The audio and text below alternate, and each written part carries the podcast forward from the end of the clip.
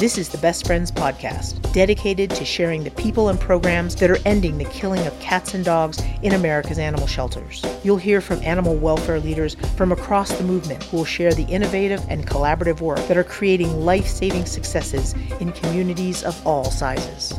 Hello and welcome. This is the Best Friends Podcast. Today is January the 28th. My name is John Dunn. Now, I haven't been in animal welfare for that long. I joined Best Friends as a paid staff member in 2007. But even in that time period, things have changed a lot. Our perspectives have changed. The knowledge in so many areas is vastly different. In some cases, today's best practice would be unthinkable even a few years ago. Pit Bull Terrier type dogs, for example, the belief that these dogs were inherently dangerous, that any dog involved in a fighting case couldn't be saved, whether the dog had a known history of fighting or not, not savable, not even an evaluation. It's hard to imagine, right? Well, that was the predominant belief 10, 12 years ago. And I don't mean the public, I mean across much of animal welfare. Our beliefs on what is or isn't adoptable, that's drastically changed. Think about how much data has impacted the work. Hell, I was reminded this week that as recently as 2016, no one truly knew how many animal shelters there are in the country. Technological changes, societal changes, industry changes, but so many of these things would never have happened unless we committed to looking at things differently with an open mind. I get it, it's easier said than done, especially when something is challenging one of our core beliefs. This is something we talked about in episode 88 with David McRaney. Now, today's episode isn't about the science of belief, but I do have an evergreen request from me to you, which is to approach everything with an open mind.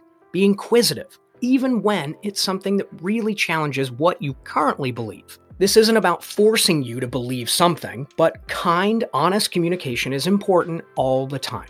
Today's episode, yes, it may well challenge your beliefs. Sue Cosby is the Senior Director of Life Saving Centers for Best Friends. Last week, she was featured in an editorial on the Best Friends Network website. The title of that piece, The Paradox of Adopting Out Unaltered Animals. If you have not read it, there will be a link to that editorial in the show notes of your podcast player. You can always check out the website, bestfriends.org slash podcast. The editorial did cause a bit of a stir, as you might imagine. Again, if you haven't read it, check out the website, bestfriends.org slash podcast. Scroll down, click the link for episode 98. Let me be very clear. Best Friends supports spaying and neutering animals. No one is saying we end the practice. But our current realities dictate we have to look at things differently. How can we best manage when there are 100,000 more animals in care at shelters than this same time last year? And veterinary resources are spread so thin, and that's in places where there are even resources to spread. So we should be asking hard questions, as we have to prioritize what we can do with what we have. So, should a policy that requires a spay or neuter surgery prior to adoption be the one thing that prevents an adoptable pet from going home, when the consequence of rigidity around the policy may mean that a perfectly wonderful, adoptable dog or cat may not leave that building alive? To talk more about this and how removing this barrier to life saving actually might look in practice, I sat down with Sue Cosby. I want to make sure we talk about the tactical part of this. You know, if you are in a situation in your community where this is something you have to consider, what do you need to think about? You know, how should you go about it? But you've worked in shelters in your career, several different types of organizations, public, private. I have not. Uh, but I think if we were having this conversation 10 years ago, my response would probably be pretty different you know, even uh, doing this podcast the last couple of years has really helped me to see the broader picture. You know, you start talking to all sorts of different folks across the country, different communities, different organizations. And I have really tried to be mindful about these conversations because if I can have some empathy for those folks who are in the shelter, making the decisions every day on who lives and who dies, something you've had to do in your career you know, it's not always this binary of a choice, but it may be a choice sometimes between an animal going out the front door to a new home, but intact for some period of time until the capacity for surgeries is there, or, you know, that animal going out the back door. Every single step forward that we've made in animal welfare, every single one, no matter how tiny it was, came with a massive amount of backlash. It's disheartening that we have to have these conversations to the extent that we do, but I liked your idea of let's making this really practical so that it's not arguing is it right, is it wrong? Because I think that's a false argument. Well, for what seems like a freaking eternity now, we've been talking about life saving during a pandemic. But I think we're going to have to start facing the realities of what life is going to be going forward, which is how do we do all of this during an endemic? And what does that mean for us and the animals? We have the staffing issues. I mean, all of this. It's certainly not any less challenging to be in an endemic, obviously, as we're starting to realize. Uh, and more than ever, I think we need to be super creative to find solutions together. Which, if history is any guide, the animal welfare movement will certainly find ways to figure it out. That's for sure. Um, and if it's if there's anyone who is good at challenging creativity and being emotionally impacted by it, it's also animal welfare.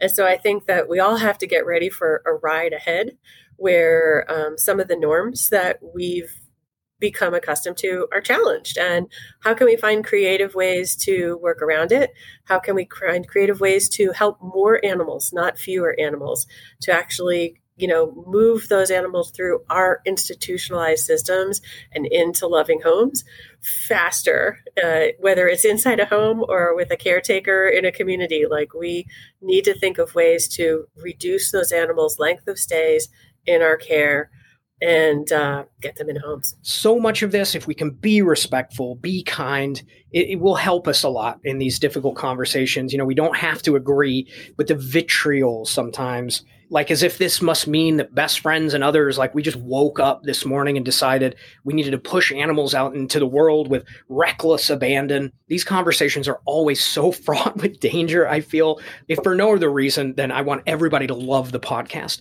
Uh, you know but you can start to cherry pick what you hear you know whether it's this or politics or whatever and we all do it. I mean it doesn't mean that best friends or anyone else shouldn't be challenged on this or any issue of course not no one is trying to silence anyone or provide cover for bad behavior. but I tell you, when you start with the vitriol, you really don't have anywhere to go. And we need to be able to have hard discussions with everyone at the table. So there's a paradoxical situation here where if we talk about spay neuter is not as valuable as you might have thought it was, that could be very painful. Well, it's the same thing when we talk to shelter directors who spent their careers killing animals because they grew up and they were introduced into animal welfare at a time where it was very common and it wasn't considered wrong.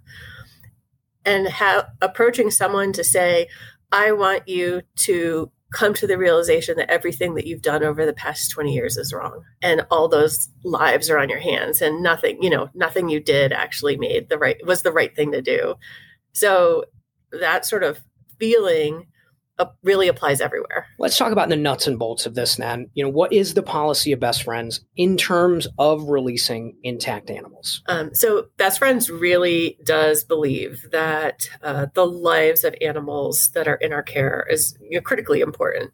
And so, we do utilize the tool of releasing animals that aren't spayed or neutered when it's appropriate sparingly. It doesn't happen very often. And I think that that's one of the biggest concerns that people have in opening the door up to releasing any animal unspayed and unneutered is that it's going to be an all or nothing is that you're all of a sudden going back to perhaps where you were in the 80s or 90s when you didn't have spay neuter resources and you're just releasing every animal intact um, and that's by no means what um, we or anyone i know that is uh, talking about releasing animals unspayed or unneutered is, is really that's not what we mean by it.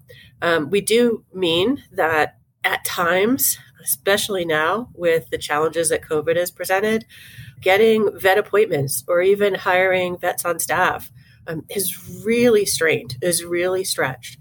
And if you think about a shelter that is really constantly bringing in animals because they have a community need where animals are coming in. Let's say they're providing animal control, they're providing municipal services.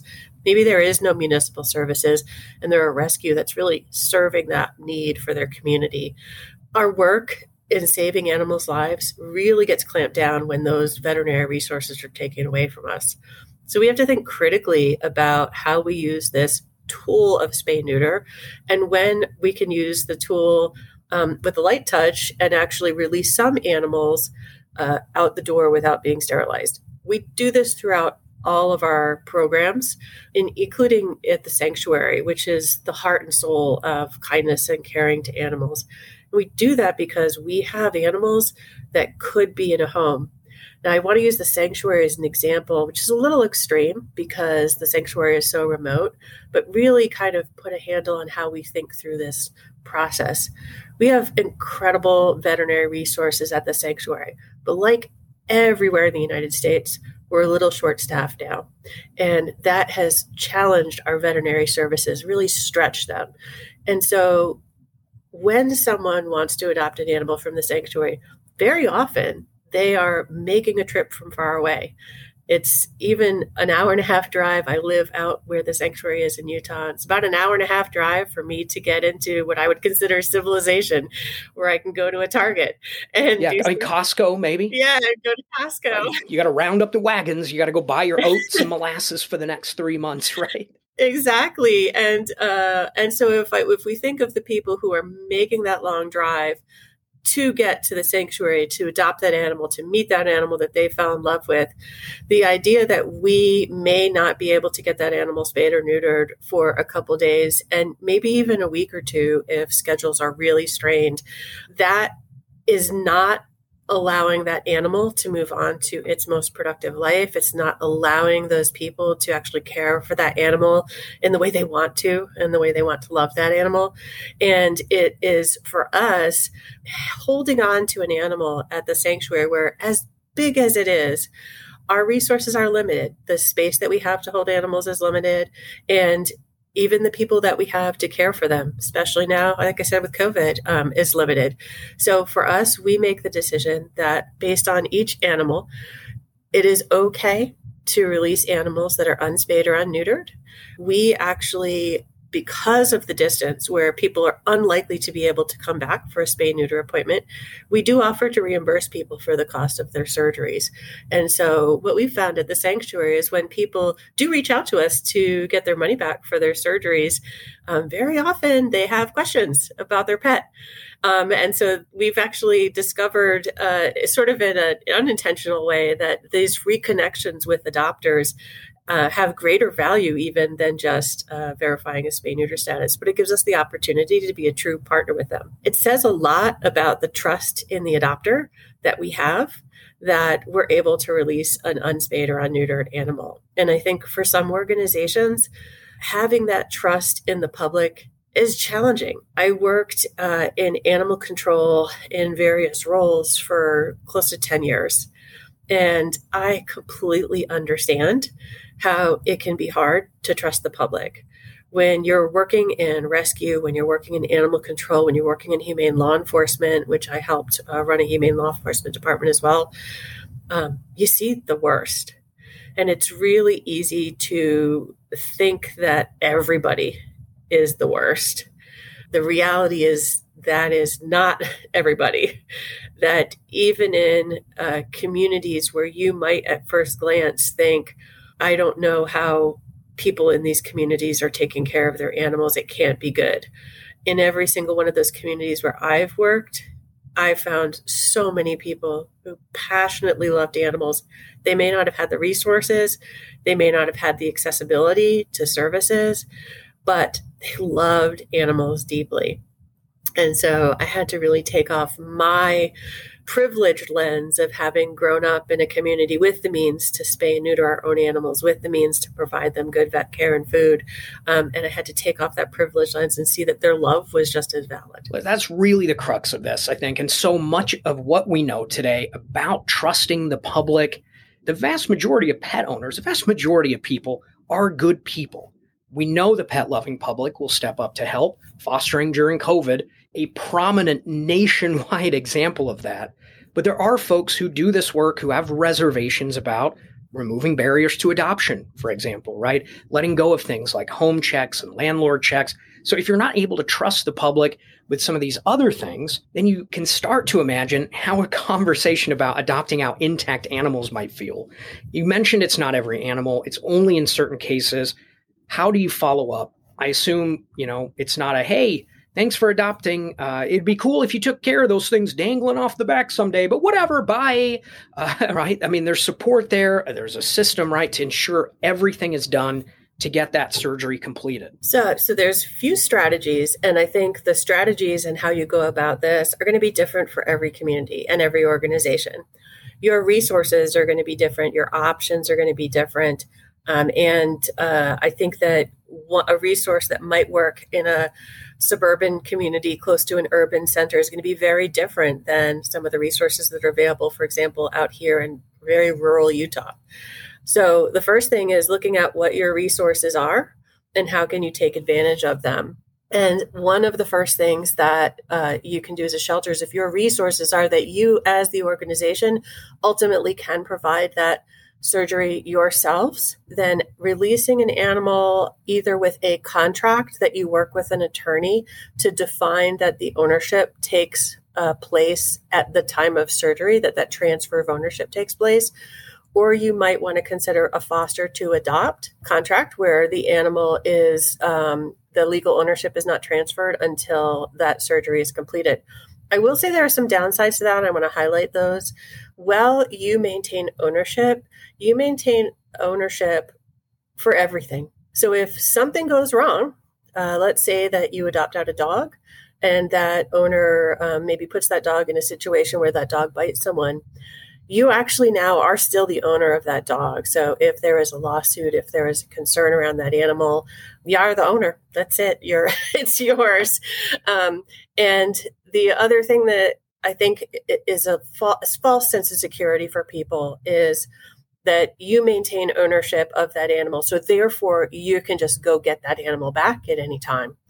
Well, you can't do that either. Um, in some cases, you'd have to, if the person won't actually give you, or the owner give you back the animal, you would probably have to involve your local police department or even the court system in order to get that animal back.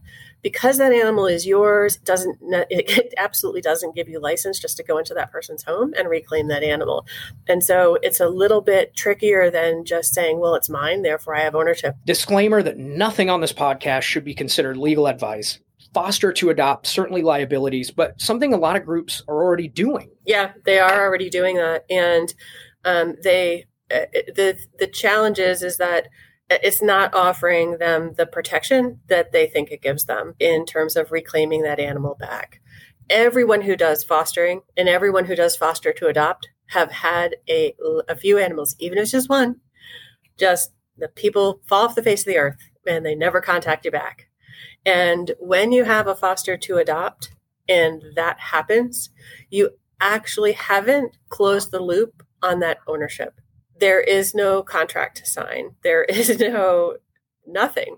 One of the ways that we've dealt with that um, at Best Friends is in our agreement when people sign up to be a foster parent for an animal, whether it's a foster or a foster to adopt, is we do work into our agreement that if they don't contact us back, if they just stop communicating with us, um, if we believe that they have you know stolen the animal that there's something nefarious if we believe that that animal is is in danger we notify them as they you know it's in gentle language but we just tell them that you know we will consider it theft. Um, or if we believe there was no harmful intent that if they have not contacted us, they are agreeing that we will perform, we will complete an adoption on their behalf. Legally, we want to make sure that um, everything's sort of buttoned down in terms of the ownership of the animals. I know that there's a lot of rescue groups out there that would want the ownership of every animal for its entire life. Um, and that does open you up to liability and responsibility for the care of the animal. So, for us at Best Friends, we're trying to help as many animals as possible, while also being protective of us as an organization. You know, one lawsuit could actually close an organization down. So, getting back to spay and neuter, I don't see a whole lot of difference between a foster to adopt and adopting that animal and doing that follow up. In each case, you might think you have the illusion of control with the foster adopt, but unless you're ready to go involve the police and go to court, I mean, and some groups might be, and feel free. Um, that's really not how we wanted to approach our relationships with the publics and the organizations that I've been in. So um, it's it's an illusion if that uh, that the foster adopt is giving you any more protection, but that is an option if that's what your organization feels comfortable with to be able to bring those animals back in. You also may want to consider things like vouchers if your organization just doesn't have the resources. It can be vouchers, it can be actually taking a deposit. Now, you want to check with your attorney, most likely, um, on whether or not taking a spay neuter deposit is acceptable and legal in your state and your municipality, and what you have to do with those funds. Um, in some cases, those funds have to be held separately, and you have to have a legal mechanism in order to use them for anything else. You can't just use them for your program. Um, and so I think there also may be a lot of organizations out there that are taking a deposit, but maybe they haven't quite looked into what the requirements are and the laws around taking that department. And you want to be really careful that you're actually following the law when you do that. Well, this is going to be hard to answer, Sue. I know, uh, maybe impossible, but you mentioned it's not every animal, every situation is different. Is there anything you can do to help me understand? I don't know, for lack of a better term, the decision tree in terms of what, which animal or which adopter, like, how do you know the cases where it's more appropriate? I would say it sticks out to me this idea that we would be judging adopters based on who we think is likely to come back later for the surgery, right? I mean, that's fraught with issues of bias, you know, guessing who is good or bad. So maybe it's not codified on paper, maybe it is. What goes into these decisions? Yeah, making the decision based on the adopter, that's a really good point, John. That opens up the door to a lot of bias issues. Where are you going to judge people, you know, by the value of the car that they drove in, whether whether or not they're responsible enough to spay or neuter a pet. That is really sketchy. However, you can take a look at the population of animals that are at most at risk in your community. You can take a look at the population of animals that enter your shelters at the greatest numbers. And so that is one of the ways you can start to do analysis. I know that uh, for us, we were able to save a lot of small dogs uh, where I was located and uh, doing animal control. Even the, the little bitiest, crazy little small dogs, um, there was someone out there that loved bitey, crazy small dogs, including myself. Um, and we could usually get those dogs very easily out to a rescue or even an adopter. But uh, there were challenges for other sizes of dogs. Large dogs, in particular, dogs over 35 pounds, tend to move slower. And cats, uh, at our peak intake at animal control in the city where I was at, we took in around 20,000 cats annually. And so I felt like there was, um, uh, to put it into perspective, if anyone is thinking, so you just don't understand, you just don't know what it's like. Um, when I started at Animal Control in 2005, we actually didn't release animals spayed and neutered. We had a 30 day period of time within which a spay and neuter surgery had to occur. But at the shelter I was at, we actually didn't have spay neuter resources to provide that spay neuter for anybody. And uh, so it was this vicious cycle. And I saw the cats who were being returned because they were giving birth.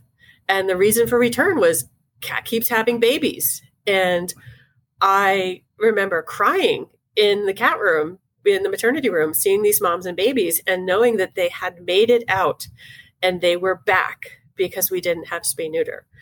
Um, that wasn't happening to us with the dogs in 2005. We had other challenges with dogs, but it wasn't happening with us with dogs. And I remember crying and saying, we need to fix our spay neuter problem and we need to focus on the cats now, in my head, I wasn't thinking I'm breaking this up into a priority situation. But if I step back, look at it now at a distance, it was a priority for us to actually provide spay neuter services to the cats that we adopted out at that time. It might be different now. I doubt it, but it might be. But it really, it wasn't, I wasn't in a hallway crying my eyes out because I was seeing dogs being returned. As a matter of fact, even at that time when we weren't sending out dogs um, that were that were sterilized, we were still weren't getting in a lot of puppies. Like we hardly ever got in a litter of puppies. So I, I didn't think through it that way at the time, but looking back, it's really the same way that someone else can make a decision. I think that if I had cried emotionally about every single animal, um, we probably, uh, I probably couldn't have prioritized. So I think having that perspective and having that conversation with others in your organization is helpful. Um, if you are feeling very emotional about each and every single animal, can you can you step back and can you take a look at your population? Segment it a little bit so that you can go deepest in providing the services where it's going to have the greatest impact. And you can have a lighter touch on the providing those services where there's a little less risk for your organization and for the animals that depend on you. Animals are very good at reproducing. All animals four legs hundreds of legs two legs doesn't matter. It's kind of our thing. And i was thinking about the timeline part to this though meaning the longer an intact animal is intact the greater chance there is of an unintended litter. There has to be an element of risk management here, right? Knowing the number of variables involved. Is there, say, a time period that might make sense to say, as long as there will be veterinary capacity in 15 days, 30 days, 60 days, is there value in using a calendar as a guide? Honestly, I don't think there is a timing thing that matters in terms of whether you're setting policy or if you had a law, for example, that we worked under where it was 30 days after the animal was adopted. I don't think that was time was established with anything other than let's pick a number that is reasonable for within which time we think someone could get an appointment and get their animal sterilized. I think that when we think about younger animals, that there is a, a longer period of time before which they can actually become pregnant. And so we ran um, spay neuter surgeries where we uh, actually gave people money back instead of charging for service, charging for surgeries if they brought their large breed dogs in uh, at five months or earlier to actually hopefully get those animals intact. So we could have tried to focus on, hey, let's do pediatric surgery and let's get you in for pediatric surgery. But we knew that that was unrealistic. So we, in our thinking process, we actually stretched that out to five months and gave people a bonus, paid them 20 bucks for bringing in their animal who was intact, who had never had a litter. And so that was one of the strategies that we use to think about timing, which could be something to think about timing we can also think about there's communities right now that actually even if they put a 30 day uh, you know cap on it, it it's not realistic. There's communities out there that have so very few resources. There's communities out there where they have no vets who actually perform pediatric surgery. And i think that we're speaking from a privileged view to think of it as an ideal that's going to fit a one size fits all and that's why i keep going back to every organization and every community should really take a good look at their resources locally and at what animals are the greatest issue in terms of intake and challenges coming into the shelter. And so it's going to be a little different for every community. In most communities, but not all, but most, cats are still an issue. And so if I was still working in animal control in a shelter like I had worked at before, I may really double down my spay neuter resources on cats.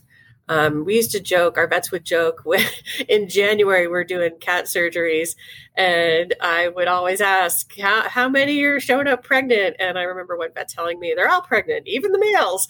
Like it was just like every cat is pregnant. And so the more cats that we could actually spay or neuter, um, we knew that was you know, it was a drop in the ocean, but it was a drop that we were willing to keep dripping uh, to actually get as many spay neuter surgeries as we've done.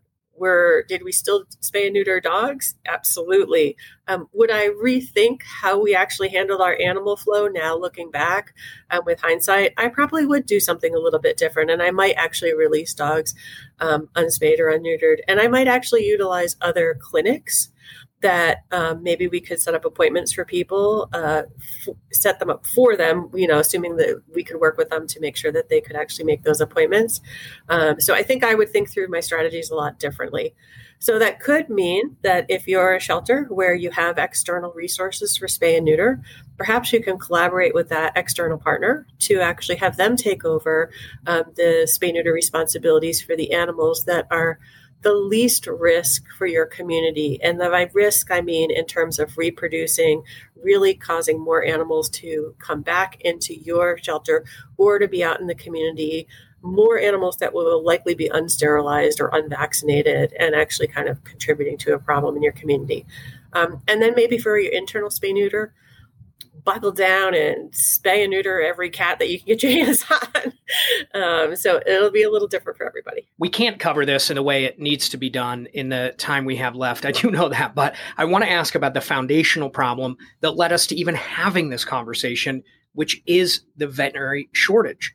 What are you seeing and hearing out there in terms of what's being done to try to get more resources, more veterinary support?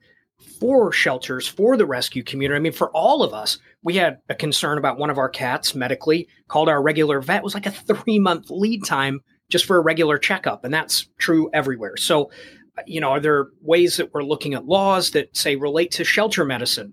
Can we allow vet techs, kennel techs even, to do some of the medical stuff to try to lighten that load? Yeah, it's really complicated question because there was a veterinary shortage that existed prior to COVID. And now the veterinary shortage is not just unique to veterinarians, it's vet techs, it is just animal care staff, it is everybody. Um, and so we're sort of, it's like the perfect storm of just terrible issues for trying to save the lives of animals. Um, I think for veterinarians, there's again going to be a unique situation for each community. You know, every state is going to have their own veterinary medical practice act.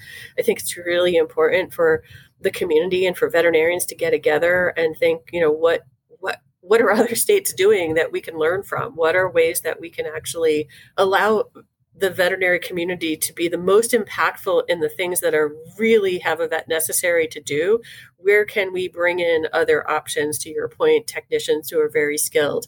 Um, there's also even within organizations taking a look at how are you using your veterinarians your limited veterinary resources most effectively?